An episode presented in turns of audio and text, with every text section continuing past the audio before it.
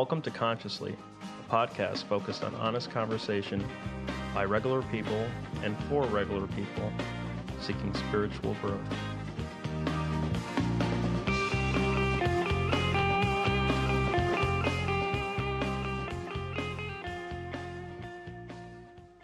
Hey, family, it's Menachem.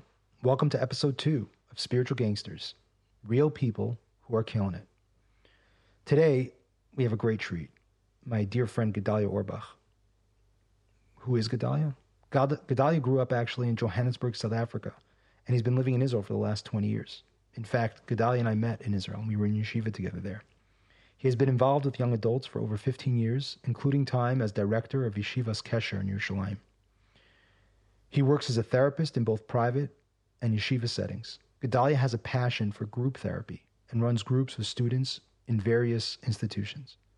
These groups provide a powerful resource for fostering self awareness, self acceptance, and genuine connection with others. An engaging and charismatic educator, Gedalia enjoys giving over classes on Torah philosophy and has a unique ability to make Torah relevant to today's youth. Gedalia has an MS in clinical counseling and is also a certified life coach and NLP practitioner. Gedalia is known in his community for his commitment to producing quality herring for the Shul's weekly Kiddush. In addition, his chicken wings are widely considered the best in the business on both sides of the Atlantic. Gedalia lives in Ramat Beit Shemesh with his wife and six fabulous children. Gedalia is also one of my most favorite people in the world, and as you're going to see, he's got great insight on life. Such great material to share with you. Here it is. Okay, so here we are with uh, my dear friend, my chavrusa, as he would say, Gedalia Orbach. How you doing, brother? Doing great, great. Okay, awesome. So um, everyone's already heard your illustrious bio. Uh, they're they're so excited to hear what you have to say. But uh, just give a sense of who you are, where you're from, why do you have such a weird accent? I'm the one in this room without the accent, buddy. I love saying that, like to big crowds. They hear me speak, and I'm like, it's interesting being the only one in the room without an accent. Right. And uh, I remember when I, we, Gedalia and I went to Medrash together, Medrash Shmuel, where there's a lot of, uh, there's a, a, fair amount of Americans, but there's a fair amount of other people from other countries. And I remember the first time there was a, a French guy, you remember Haliwa, and he told me that he thinks in French, and that blew my mind. uh, Such a shift in paradigm. Yeah, yeah. But I was born actually in Israel. Really? Yeah, yeah. I was born in Jerusalem, Yerushalayim, Ir Hakodesh, and when I was seven, my parents moved to South Africa, where my father was brought out by the fledgling Or community that was just beginning over there. They'd been going for about a year, I think, and they needed like a rov. So they brought my father out. I was seven years old. The plan was to be there for two years, and my parents are still there. Mm. And that was over 30 years ago. So that's where I landed up actually growing up. It was in South Africa, in Johannesburg. But then when I came back to yeshiva over here, when I was 19 or 20, it was, it was in many ways, Eretz Yisrael was home. Lots of family here. I didn't feel too much like a foreigner coming in. So it's, it's kind of interesting for me because my parents are American. I was born here, but my formative years were in South Africa, like from age 7 to age 20. That's where I spent almost all my time. And those are obviously very important years in a person's life. So I'm kind of a bit of a mix. I'm around today a lot of Americans. Most of my work is with the American, you know, chevra, the American guys who come out here. Um, I do a bit of teaching also in a seminary. So I'm, I'm, I'm mostly around Americans over here in terms of my professional life. So it is an accent. so I'm around a lot of people with an accent. yeah. And obviously, when I go back to South Africa, that's when my accent becomes much stronger. Yeah. When, I, when I'm here, I think it gets diluted a little bit, but yeah. And then at some point, you transition from, I guess, learning to working professionally as a clinician. Yeah, what actually happened is that around that age, you know, when I came to Israel and I started, I had certain struggles. I always had a hard time with learning. And I grew up, thank God, my parents are awesome, wonderful. I grew up in a very, very special family. I had my own issues, though, in terms of learning and, and really becoming that guy that I'd always wanted to be, which is really a learning guy. It just wasn't working. Hmm. And for years, it just wasn't working for a few years. And I think that that caused me to, well, that was a major component, component, I think, of what caused me to go into a stage of real internal turmoil and struggle and I guess a search for identity and needing to work out that Hashem loves me as I am, even if I'm not doing that thing which is the best thing in the world that I had so, which was so meaningful for me or real for me or so true in my mind, which is that I need to be sitting and learning all day. And then that was a real struggle. And I think that brought out all sorts of questions of emunah, uh, which took me quite a bit of time to work out, but I was very serious about it. I wasn't playing around. I, I was really seeking, seeking answers, seeking to find myself.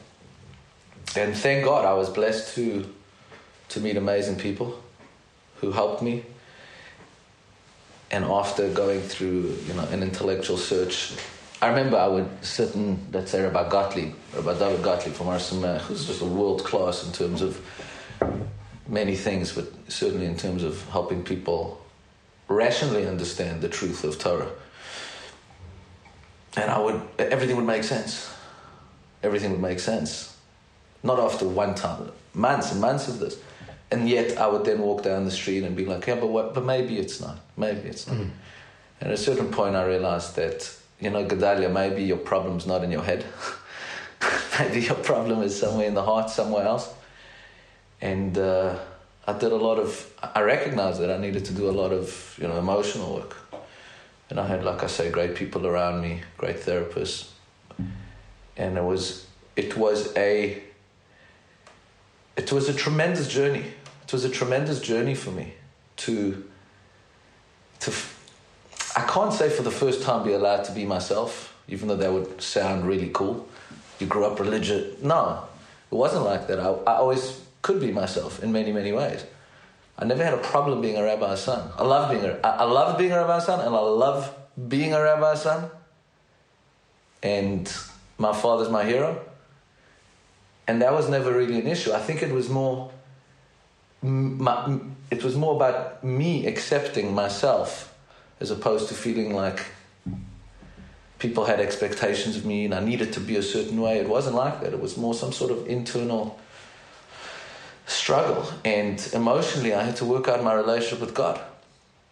It was really an emotional thing, and I found Rabbi Nachman to be very helpful so I could stop beating myself up, become okay with myself, and recognize that I just need to be me and that it's okay and that it's beautiful.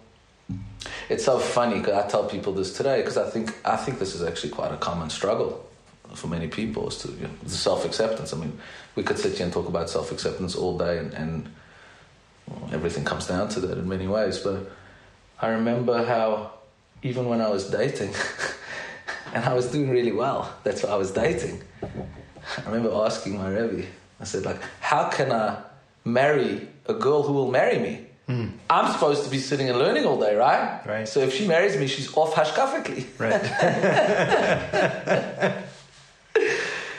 you know, obviously I was already healthy enough to you know, to understand there was something wrong with that. But like, just help me here. Give me, give me some rational explanation for why that would be okay. Right. You know. But I often tell people today, I'm like, you should know that if, because thank God today I feel feel good about myself. Generally speaking, I can have my moments, but right. You know, and and like I'm blessed and privileged, and and you know, to be involved with people and to try and be helpful.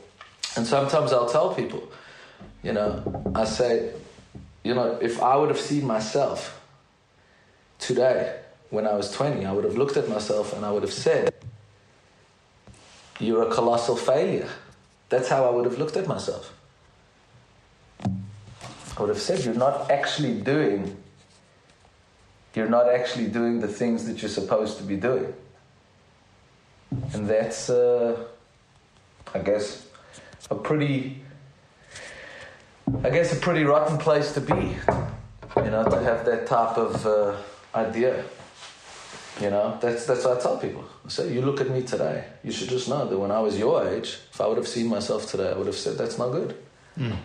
So obviously there was something off with that, because I may not be the best person in the world, and I may not be doing everything right, but I certainly don't think I'm a failure and that I'm worthless and that I'm doing the wrong thing and that there's no real, real point. And I think the most important thing for me in terms of recognize, you know, in terms of recognizing what I needed to recognize to move on. And for me, this is very powerful. Is that nobody wants to play on the B team. Nobody wants to play on the B team.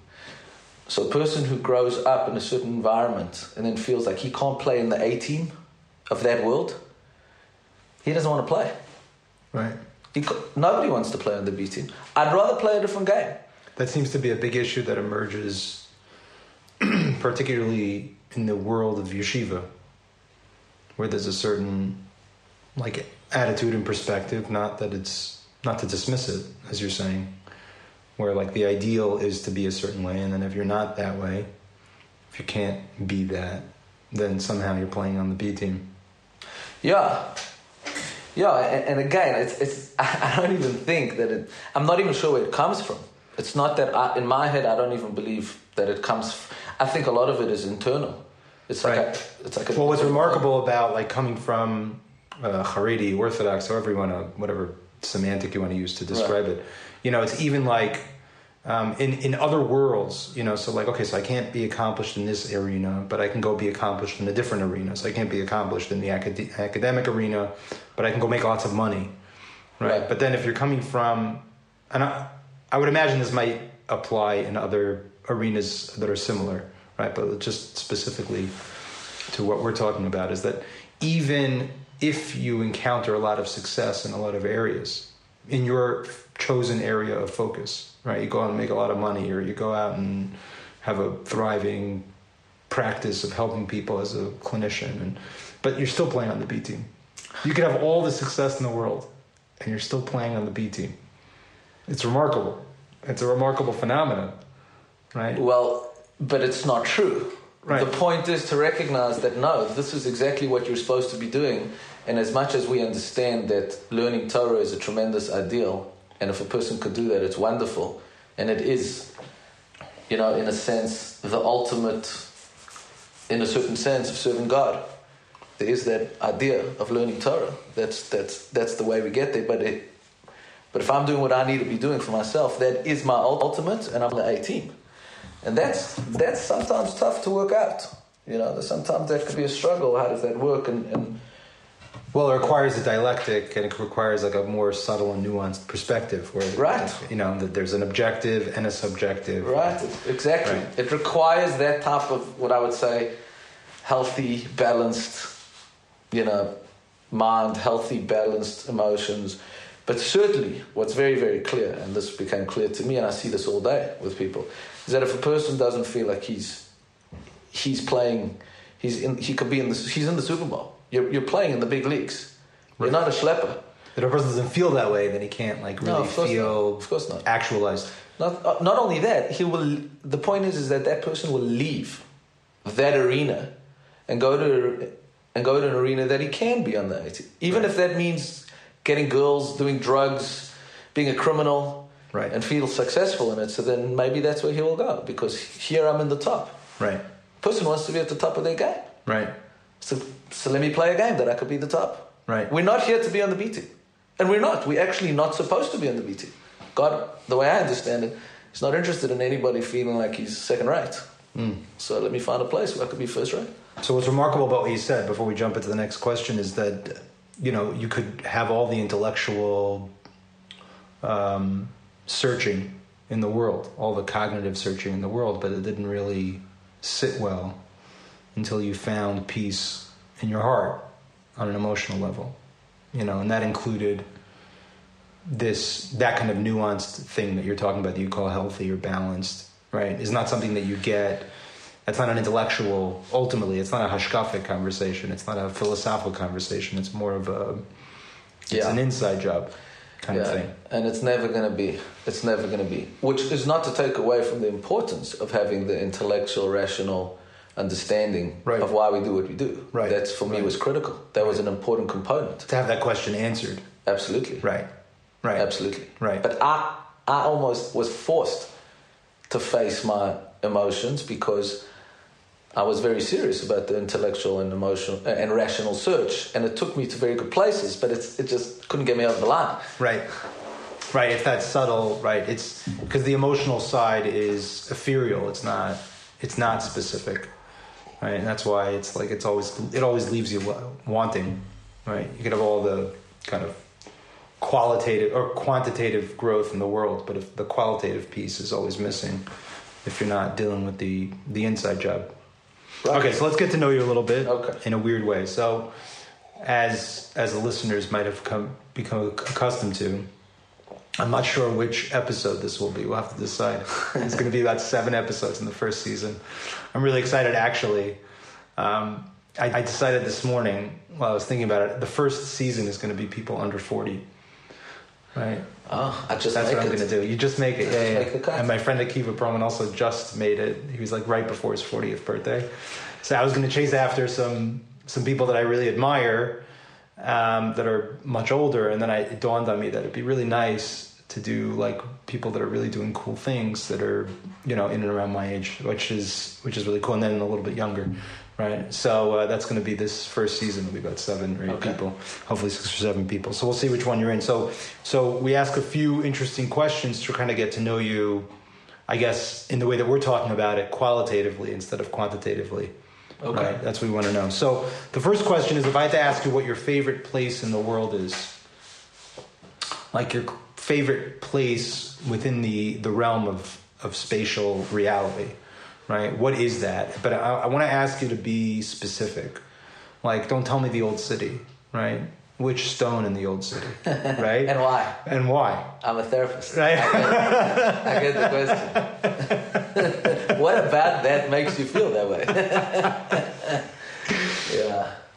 Well, just to just to uh, uh, yeah, I saw the I saw these questions. You sent it to me. Yeah, everyone sees the question. Right. So I took a look at it, um, and it's really cool. We're doing this all together, and I just want to say that it's it's brilliant to be doing this with you.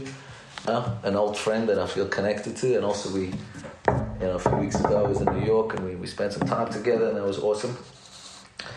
And uh, I admire you, and I respect you a lot for everything that you're doing. Mm. And uh, so to get that call from you, I felt, you know, privileged, honored. It's brilliant to be here with you. So thank you for that uh, very much. It's really nice. Um, just to answer this question, so for me, you know, I looked at your questions and there's so much to say about all of them. They're great questions, you know. So when you spoke about the space, I found it pretty difficult to be able to identify one particular place. This is my favorite place in the world. Very hard for me to do. Yeah. So I kind of split it up, if that's okay, into a few different places. Because you're a nuanced thinker. You've already established that. No, I, I can't do that. I can't. I can't limit myself. I have too much ego Right. to limit myself. This is me. Yeah, I don't do that. Okay, so you split it up. Well, so first of all, I was I was thinking in terms of living. Yeah. So I, I, I'm so happy to live in Eretz Israel, to live in Israel, hmm. and I think that's because altogether I feel like it allows me to to bring out the best version of myself. You know, living in Israel. I hmm. just think there's something about being here where there's a certain intensity and there's a certain focus, and the people that I'm involved with here mostly are young people who are coming to seek and to search. So I feel like I'm constantly surrounded over here in Israel by people that are using this space, as you're saying, this space to help themselves. And I'm hopefully going to be a part of that. So that kind of forces me to to to bring my stuff. You know, I got to bring my game. Hmm. I can't show up. You know, I can't show up. I, I can't walk into a group You know, I'm blessed to do quite a lot of groups. I, I can't walk in. The, I have to walk and bring in my game, and I think part of that is is because the people are coming and they want something, and they're coming to Eretz Yisrael for a reason, and I kind of I think get caught up in that and become a part of that. So the, So- the entire country is a therapeutic milieu. Look, I, it's hard for me to speak for your regular Israeli living out in Afula. Right, but I'm saying Yeah. you, for you. But for me, Yeah. yeah, for me, my zone over here is that zone. Hmm. I'll be honest with you. Sometimes I walk, I'll, I'll get home and I feel like, and it's not a common feeling, but it can happen. Usually, I feel like I'm really invested and involved in, in a very serious way. But there could be a time where even if I didn't feel that way, I was still so involved that day in therapy and in growth and in deep discussions that I feel like some sort of like like like a therapy machine, if you know what I'm saying. Like, you know, I could turn it off now, like, and just go home, which is not a bad thing. Obviously, if I felt that way all the time, then I wouldn't be being so true to myself. But it, it's not that way. It's just it forces me to be that. So Eretz Yisrael for me is is is a special place because of that. And then obviously there's the different places in Eretz Yisrael. You know, you speak about the old city, it's very special, the coastal, all, all that type of thing, going up north. But as a whole, so in terms of living, people often ask me, would you live in South Africa? Would you live in America? The answer is yes, I would. I'm not one of these guys who says, it's where God sends me. But I feel happy that I'm, be, that I'm able to be here. I feel happy that I'm able to be here. Again, because I feel like it allows me to bring out a good side of myself eh, all all together. So that's cool. Uh, but let's say I'm looking for a bit of a spiritual boost or something like that. So in the last year, I've become. Uh, it's, I don't know how to use the what words to use for this because uh, it's not for me to say that I'm a talmid or a Chassid or anything, but I became attached. I feel to to uh, to Reb Shayele from Kerestir, and I've been there quite a few times in the last year, and it's it's it's been an amazing the impact, and I don't even understand it. I actually can't understand the impact. I don't understand how it works, and I don't feel I need to understand so much how it works. But I definitely feel very connected when I go there, and even when I don't go there, I just feel connected to Reb Shayele in a certain, very special way. I've seen certain things happen in my life in the last year that have been life changing. That happened pretty soon after I went there, and going there is always very special. Hmm. It's always good by Reb Shayele. It's just a matter of where is it good, when was it good, in which way it was good, but it's always good. You know, so it's a space of warmth and of love and of acceptance. It's almost like, yeah, you're going to the tzaddik, but you're also going to to your zayda, you know. I'm also going to like somebody who, you know, who's who's who accepts me, loves me, and allows me to to to just come and be and and and I've gone with different groups of people and it's been amazing. So that's a very special space for me as well, mm-hmm. in terms of just connecting spiritually and, and that type of thing for sure. And then to just chill, if you want to just talk about just, you know, taking it easy and chilling. And, and so then South Africa. South Africa is just a great place to go on a holiday, on a vacation, as you would say. Particularly, I would say, the Kruger National Park, which is a safari. It's big, it's the size of, it's, it's almost the size of Israel, you know, and, and it's a place where the animals are roaming free. And, you know, it's like being in the world just before Adam, you know, and you're out there by yourself hmm. To go there, but to go on a game drive by yourself out there early morning. I remember a year or two ago, I went with my family for Pesach. We went up to the game reserve. The one morning, I ran away from the kids, and I and I uh, just I went by myself, got in the car, and drove on a, a two-hour game drive early in the morning in the park. It was unbelievable. It was unbelievable.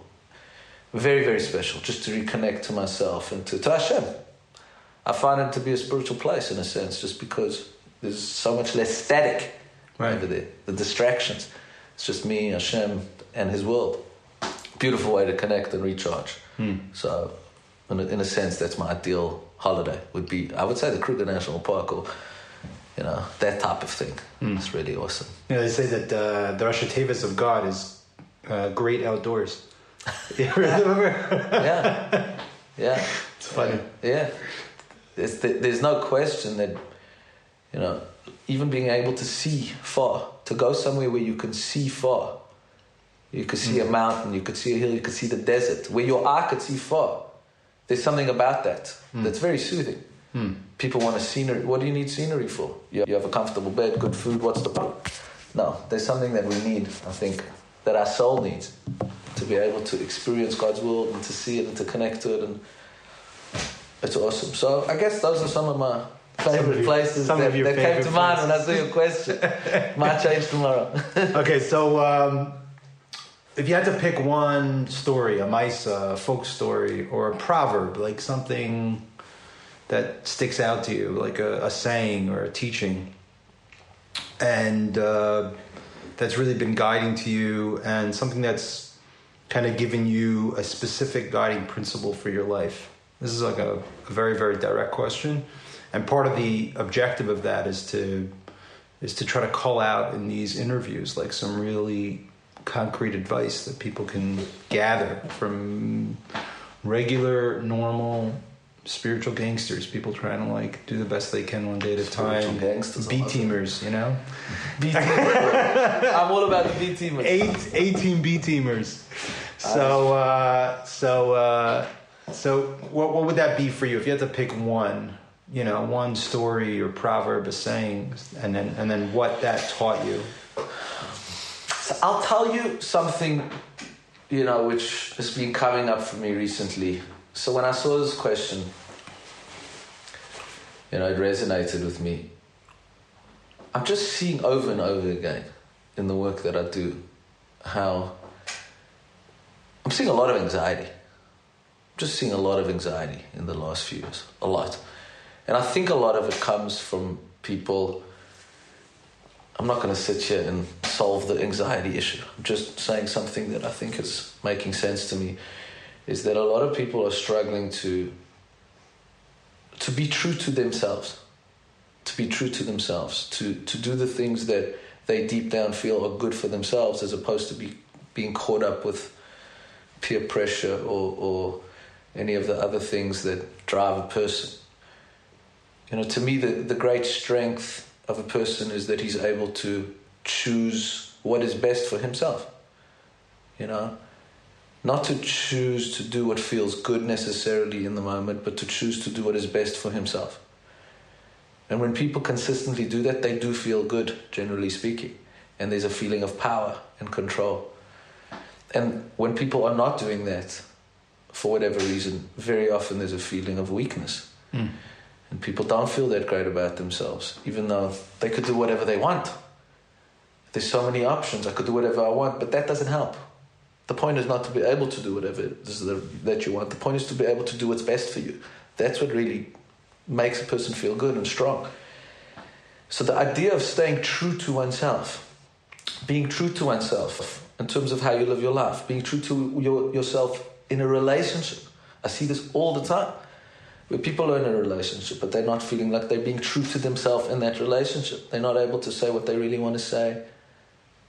They kind of got, they're scared. There's like a lot of fear, fear of rejection. I see this all the time. And yet, people actually appreciate when another person is true to themselves. That's what people connect to. And yet, it's such a struggle in hmm. many ways because of the fear of what's going to be. And obviously, in groups, this is a major part of it. So, when I saw your question, when I saw your question, I thought of the Kotzker Rebbe, who has this expression. It's very well known. If I am I because I am I, sorry, if I am I because you are you, hmm. and you are you because I am I, then I am not I and you are not you. Right. But if I am I because I am I, and you are you because you are you, then I am I and you are you. And it's it's it's fantastic. It's hmm. fantastic because I think people connect so much to other people when people are being true to themselves, because that's all people want. People don't actually mind what's there, and people themselves then feel so good to be able to express what is really going on for them and to be true to that and to be okay with that, whatever it is. It doesn't matter what it is. In the groups that I do, I see over and over and over and over again that nobody has a problem with a person expressing anything. The content doesn't matter. It could be wonderful things, not such one. The content doesn't matter. Is this the real you? Are you sharing with me? Are you being fake? Are you putting up a wall? Are you saying the things you think I want to hear? Or you just telling me what it's like to be you? And as soon as people are sharing, people can even share a story.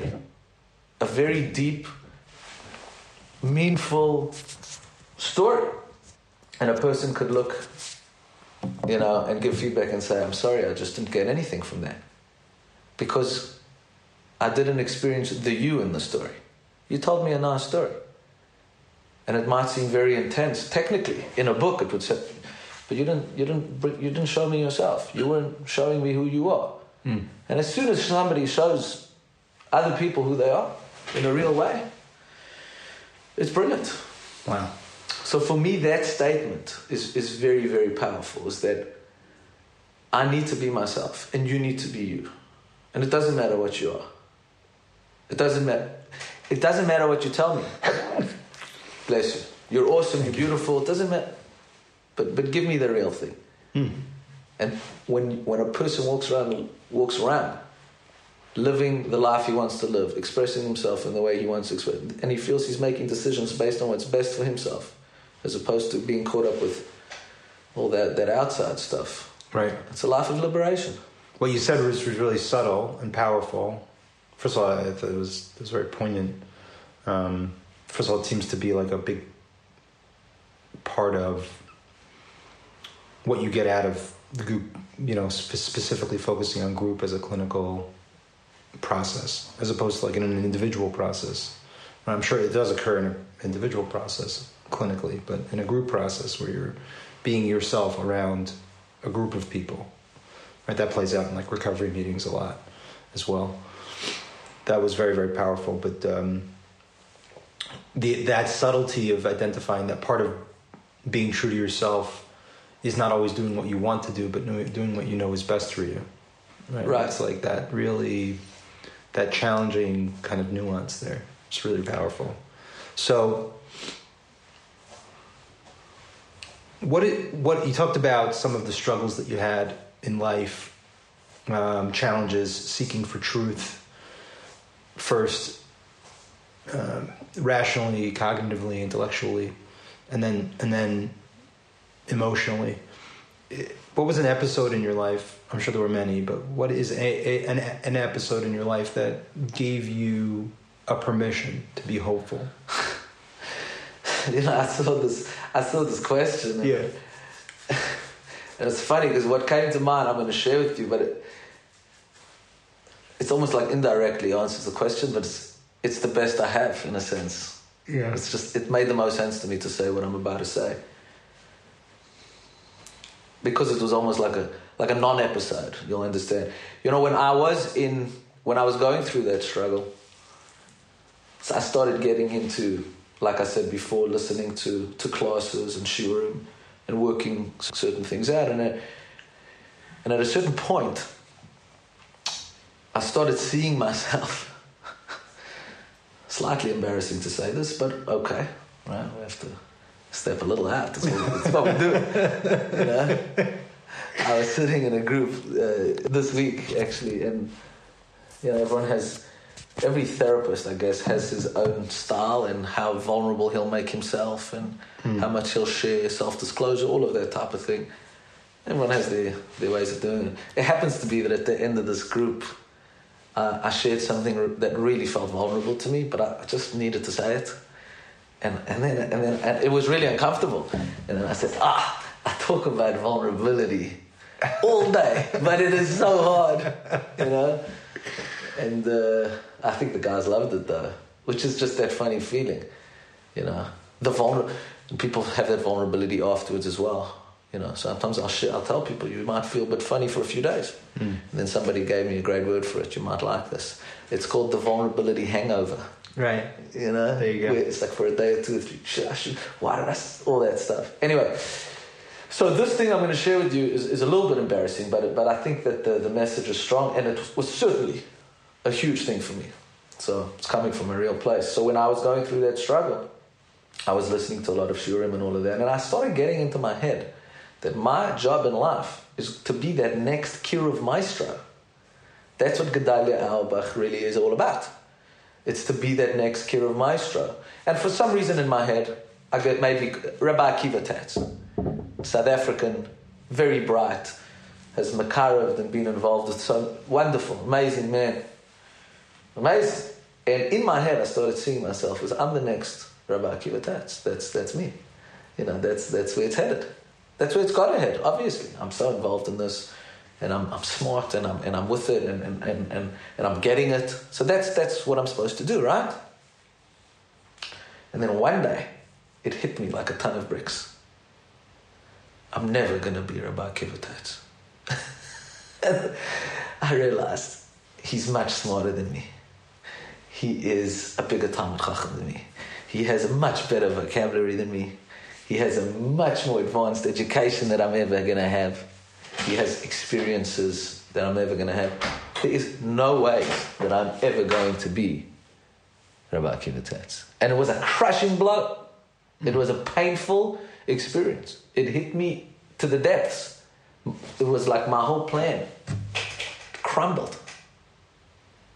And it was very difficult.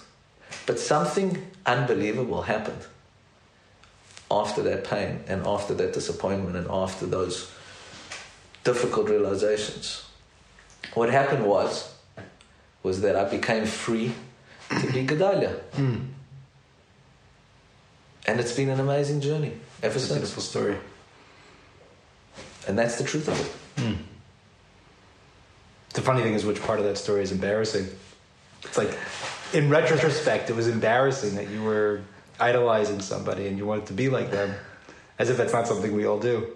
You're being a therapist on me, Puz. Yes, a little bit. but then remarkably, like that, how freeing it was to yeah. to be yourself, and that seems yeah. to be like such a um, a uh, a guiding principle for you. I, as you said, you know, this whole being yourself, being true to yourself, you know, because that story reflects that. Yeah. Very clearly, you know, like that. Uh, whatever, I don't get into my yeah. own stuff. That's that's that's really remarkable. Thank you. That was really amazing.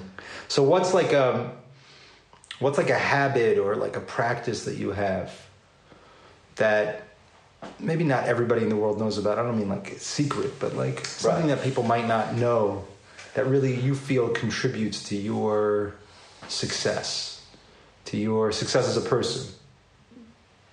So here's the thing is that one of the things that in the last year that I've started being involved in, you know, um, is something called Kinyan Masechta, which is, it's similar to V'haarev Na, that program in America, I think Rabbi, Rabbi, Rabbi Newman started, where you basically go over a Gemara many, many, many times. You do many chazaras, and then it gets into your kishkas, and you know it, and you have a kinyan, which is an acquisition, an acquisition of the Gemara that you're learning in like a real way. And it's been life changing for me because it's funny, we come back to that, to where we started about the Gemara learning. Yeah.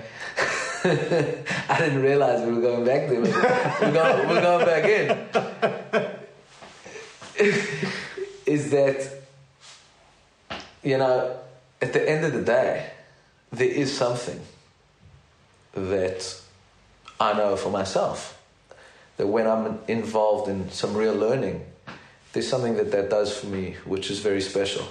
It's something I really want and something that deep down resonates with me, and I feel like I'm, a, I'm living a different day when I'm connected, for me, to some Gemara.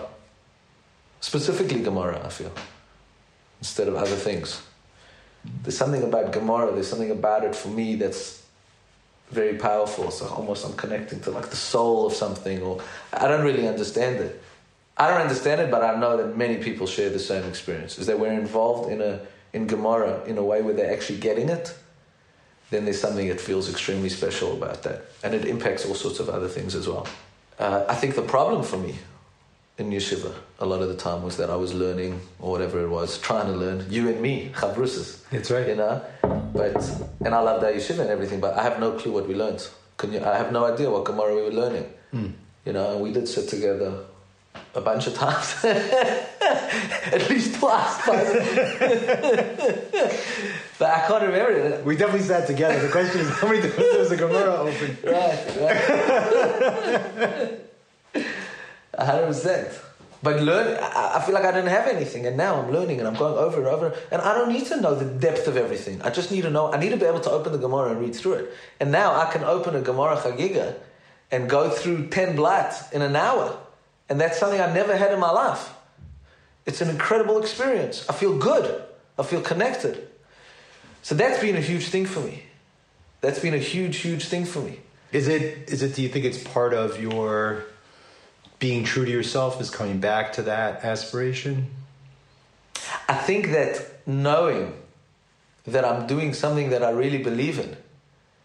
Again, I don't have the struggle right now that I'm supposed to be sitting and learning all day. Right. I've worked that out, I think. Right. But I still believe in learning. I still know that it's an ideal for me. And to be able to do that by spending a few hours a week in the right and learning it in the right way has been fantastic for me. And I'm seeing it with other people as well. Amazing. It's really cool. That's really cool. Yeah. That's really amazing. So you have a lot of relationships, I'm sure. I mean, I, I met your kids earlier. Really cute. I think I met all of them. No, I, I, I don't think I got all of them. Two, and then there were three in the car, so I got I five. think, yeah, I think. Yeah. So very nice. And I met your wife for the first time, which is nice. Um, so I'm sure you have many relationships, but if you had to pick one relationship, and not just one relationship, because we're really kind of digging deep here, something that's awesome about one relationship, and then what you do to foster that, to foster that thing in that relationship. It's a great question. This guy, he's trying to get me to think. this is not good. As a married person, I think to a married person that the most important, I guess, significant relationship that I have outside of my relationship with God would be with my wife. Okay. You know. And I was with my wife when I was kind of going over these questions, so I had to. It has to be with my wife, right? yeah, but So what's one thing that's awesome about your relationship with your wife? yeah, so that's where that that's what we I got to thinking, and And how do you Got- foster that? so got me thinking about marriage. There's a lot of books out there about marriage. There's a lot of a lot of tips, a lot of work, you know, a lot of therapeutic type of ideas, and a lot of it is based on communication, you know. But for me, you know, the the perhaps the best marriage book I've read that comes to mind is Doesn't Anyone Blush Anymore? It's a book by Rabbi Manis Friedman. Hmm. It came out a long time ago. I think it came out in the 80s. And when I read that book, it was great.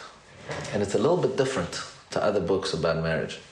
And it's different because it speaks the way I, the way I rec- rec- recall it. It speaks less about communication and more about knowing your place. It speaks more about boundaries.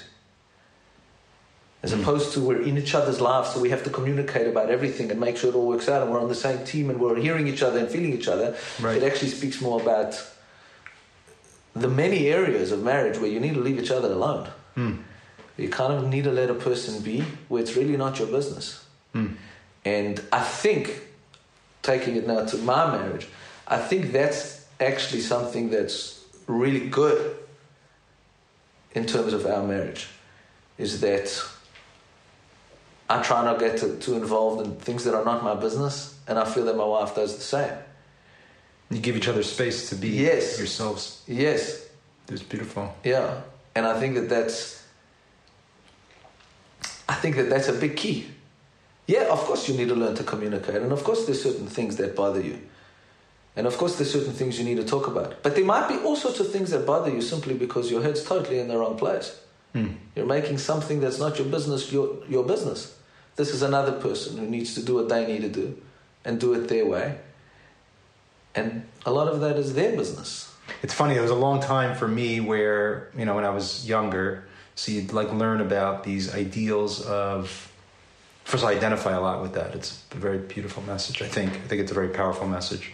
Um, like these ideas of unity that you're supposed to you're getting out of marriage, how you're supposed to become one, unified, and somehow that got translated for me, and I find that it gets translated for a lot of people into some kind of ideal space where you are no longer an independent self, right? Which I think is something that we can that that occurs naturally over time. There's a book, um, um, Rabbi Feldman, uh, the river, the the, Kevel, the, the, The river, the kettle, and the bird. the River, the Kettle, and the Bird. Have you read that book? It's it's a great book. So one of the things I really like about that book is that he talks about the patience that it requires to, and it's a similar idea. He talks about the river and the kettle. The whole idea there is that you're two separate entities working through, trying to figure out how to like play nicely in the sand. And as your life becomes further and further enmeshed in a way that's healthy, right? From that space of boundaries, right? You become more and more unified until there's a space where maybe down the line there's a there's a singular identity, but that's only something that occurs kind of naturally. It's an evolution over time as you built a life together, right? Then the the identity of who you were before starts to slip away, and the and the kind of centralized identity of of having built this life and have these children and grandchildren, and then and then there's a, a greater sense of unity. But that's something that's like a, a payoff down the line, not something that needs to be forced. Right, And when you force that, right. then it doesn't allow that to foster because you're creating a false sense of enmeshment, right? Meaning the enmeshment that we or- uh. ordinary talk about, right? I remember there was one time in, in the in the addiction world they talk about codependency, right? So codependency becomes like a bad word. I remember I was talking to somebody who's kind of very very like fixated on the whole thing. Like, well, that sounds very codependent, and then it struck me, and I was like, no, I don't think that's codependent. I think that's there's a measure of interdependency. I've lived with this person for 20 years right there's a there's a measure of interdependency there that's there like you know that doesn't that, that occurs over 20 years but the question is if i've kind of trying to force the issue or i've lost myself in the process and it becomes Right. that codependency Right. but that's a that's a really beautiful message very beautiful obviously subtle and nuanced because Yes, yes. because the whole idea is to build vulnerability Right. and intimacy it's Right. funny coming from you where you're talking about like such a premium on vulnerability and connectedness but how in your personal life how that becomes what's amazing about those relationships is that ability to be yourself within that and then to allow that process to kind of i'm sure foster over time And, and just to add, I appreciate what you're saying, and just to kind of add a little twist of perhaps how that works, hmm. that puzzle almost. It's, is it this way? Is it that way? Yeah. Is that the more a person is able to create boundaries, and a person is able to be themselves, and not be negatively enmeshed with another person. So then, when you do connect with the person, it's a very powerful experience mm. because I am myself and, I, and and you allow me to be me and I allow you to be you. Then when we come and kind of like join together, so it's very very powerful right because we're we really each an independent real person, Right. and now we're joining together. Meaning like when you say no, no, no, and then you say yes. right So then that becomes whoa. This, Right. is, this is this is we are incredibly this we are really connected here. right It's very powerful. it's not a cart and a horse Right, it's when, horses when everything is like we're always together, there's no me, there's no you. The power of the yes is lost. The power of that connection is lost. Right. Oh, very interesting. Sometimes I sometimes I, I, I this comes up a lot, but uh, the realization that some of the most powerful expressions of love are when you're like so angry at a person. I think I said this before in a different episode, Right. right? Right. Like I'm so angry at you right now, but I am staying here and I'm going to work this out with you. And in some ways, that sense of commitment and dedication to a person is, in some ways, the most loving thing you can say. Right. Even when you're not agreeing with me, even when we don't see eye to eye, even when we don't have the same Right. way of looking at it. I am Right. here and I'm not going anywhere. I've pitched my tent here. Right. very- and, very- that's why the love between a husband and wife, for example, is very different than between siblings or parents and children. Those loves are, uh, you know, they're more they're more stable, static. It is what it is. But a husband and a wife, we, we see it even how the Torah presents that relationship. There's a there's a, a separation and a joining. There's a you know what I'm saying? It's, Yeah. it's it's a more vibrant, raw kind of things are happening, dynamic. You know. Yeah. Wow. So, so you talked about a lot of deep things, and you you talked about coming home and being burnt out or just feeling like a, a machine, right? So, but you also talked about doing very very elevated things, being in elevated places, being in elevated spaces. What's what's a mantra or a practice that you have that helps keep you grounded? Like not floating off into space or not losing yourself in your work or not losing yourself in these kind of ethereal thoughts. Because I think the social, the the social part of my life is really important for me, and when I'm, you know, I spend time with friends. We have get-togethers. I like to make food. And I think that's really healthy. And people often, I'm sure you get this question like, how do you hang out with your friends? Aren't you like analyzing them and being a therapist? And the answer is not. I'm really not.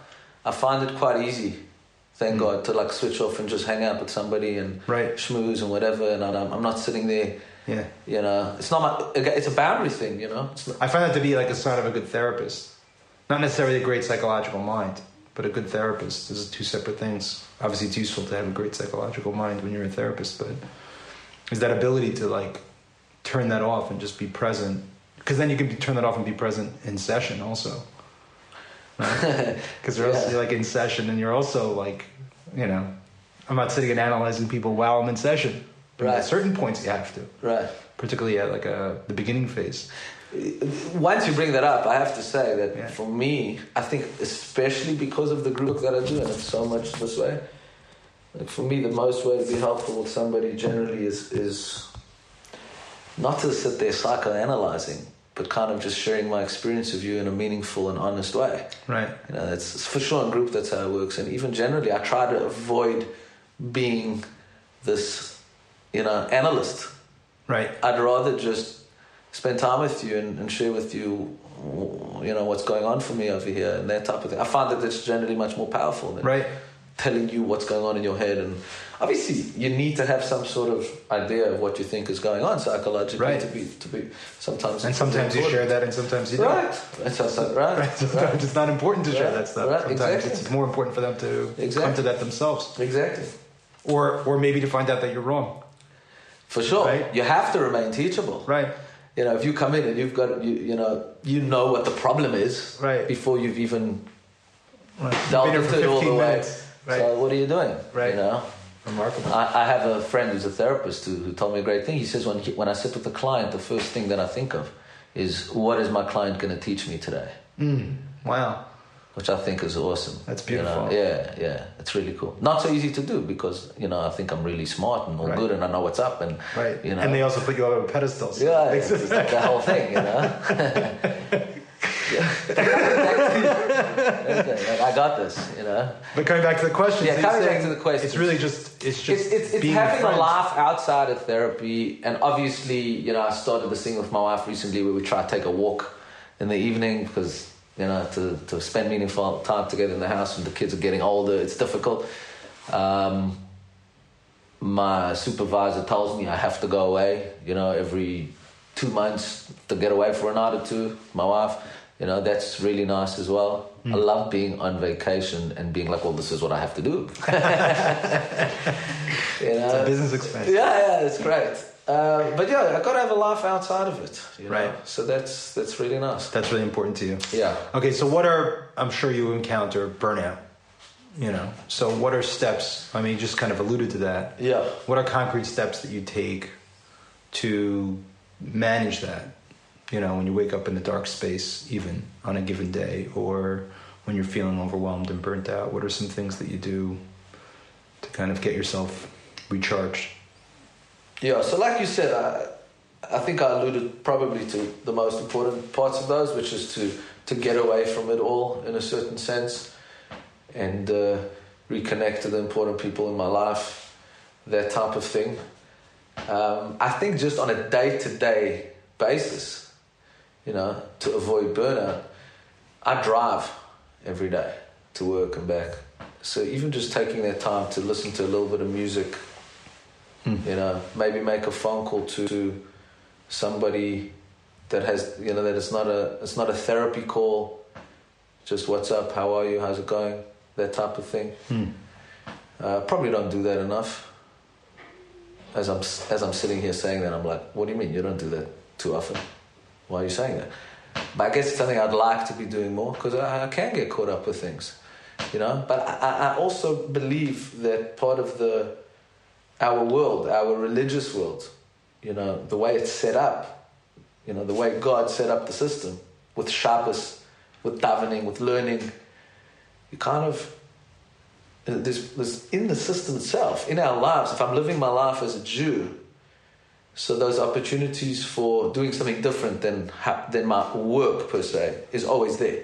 Stepping back, stepping. It's always there. Yeah. Shabbos, Kiddush, you know, Shabbos Sudas, you know, time off for Yom Tov. It's an hmm. interesting thing. Yeah. Ima- imagine you're a person out there who, who's very career oriented and, and is doing really well. It could be, you know, you have to spend much more energy and, and, and focus on, on getting defocused. Whereas over here, it kind of it can happen more naturally just if you're trying to live the life of a yid, you know. Beautiful. That's how you take advantage of those things. Yeah, Yeah. I make herring for my kiddush and shul. That's part of what I do. I find that kind of therapeutic, standing in the kitchen, chopping up onions, saying Lakovi Shabbos Kodesh for the herring. Hmm. That's good for me. You know, it's good for me. It's beautiful.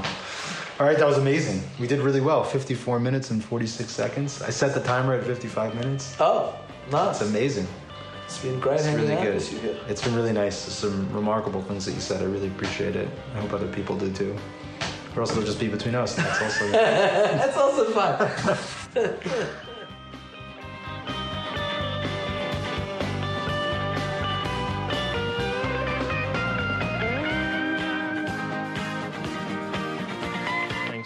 to the Consciously podcast.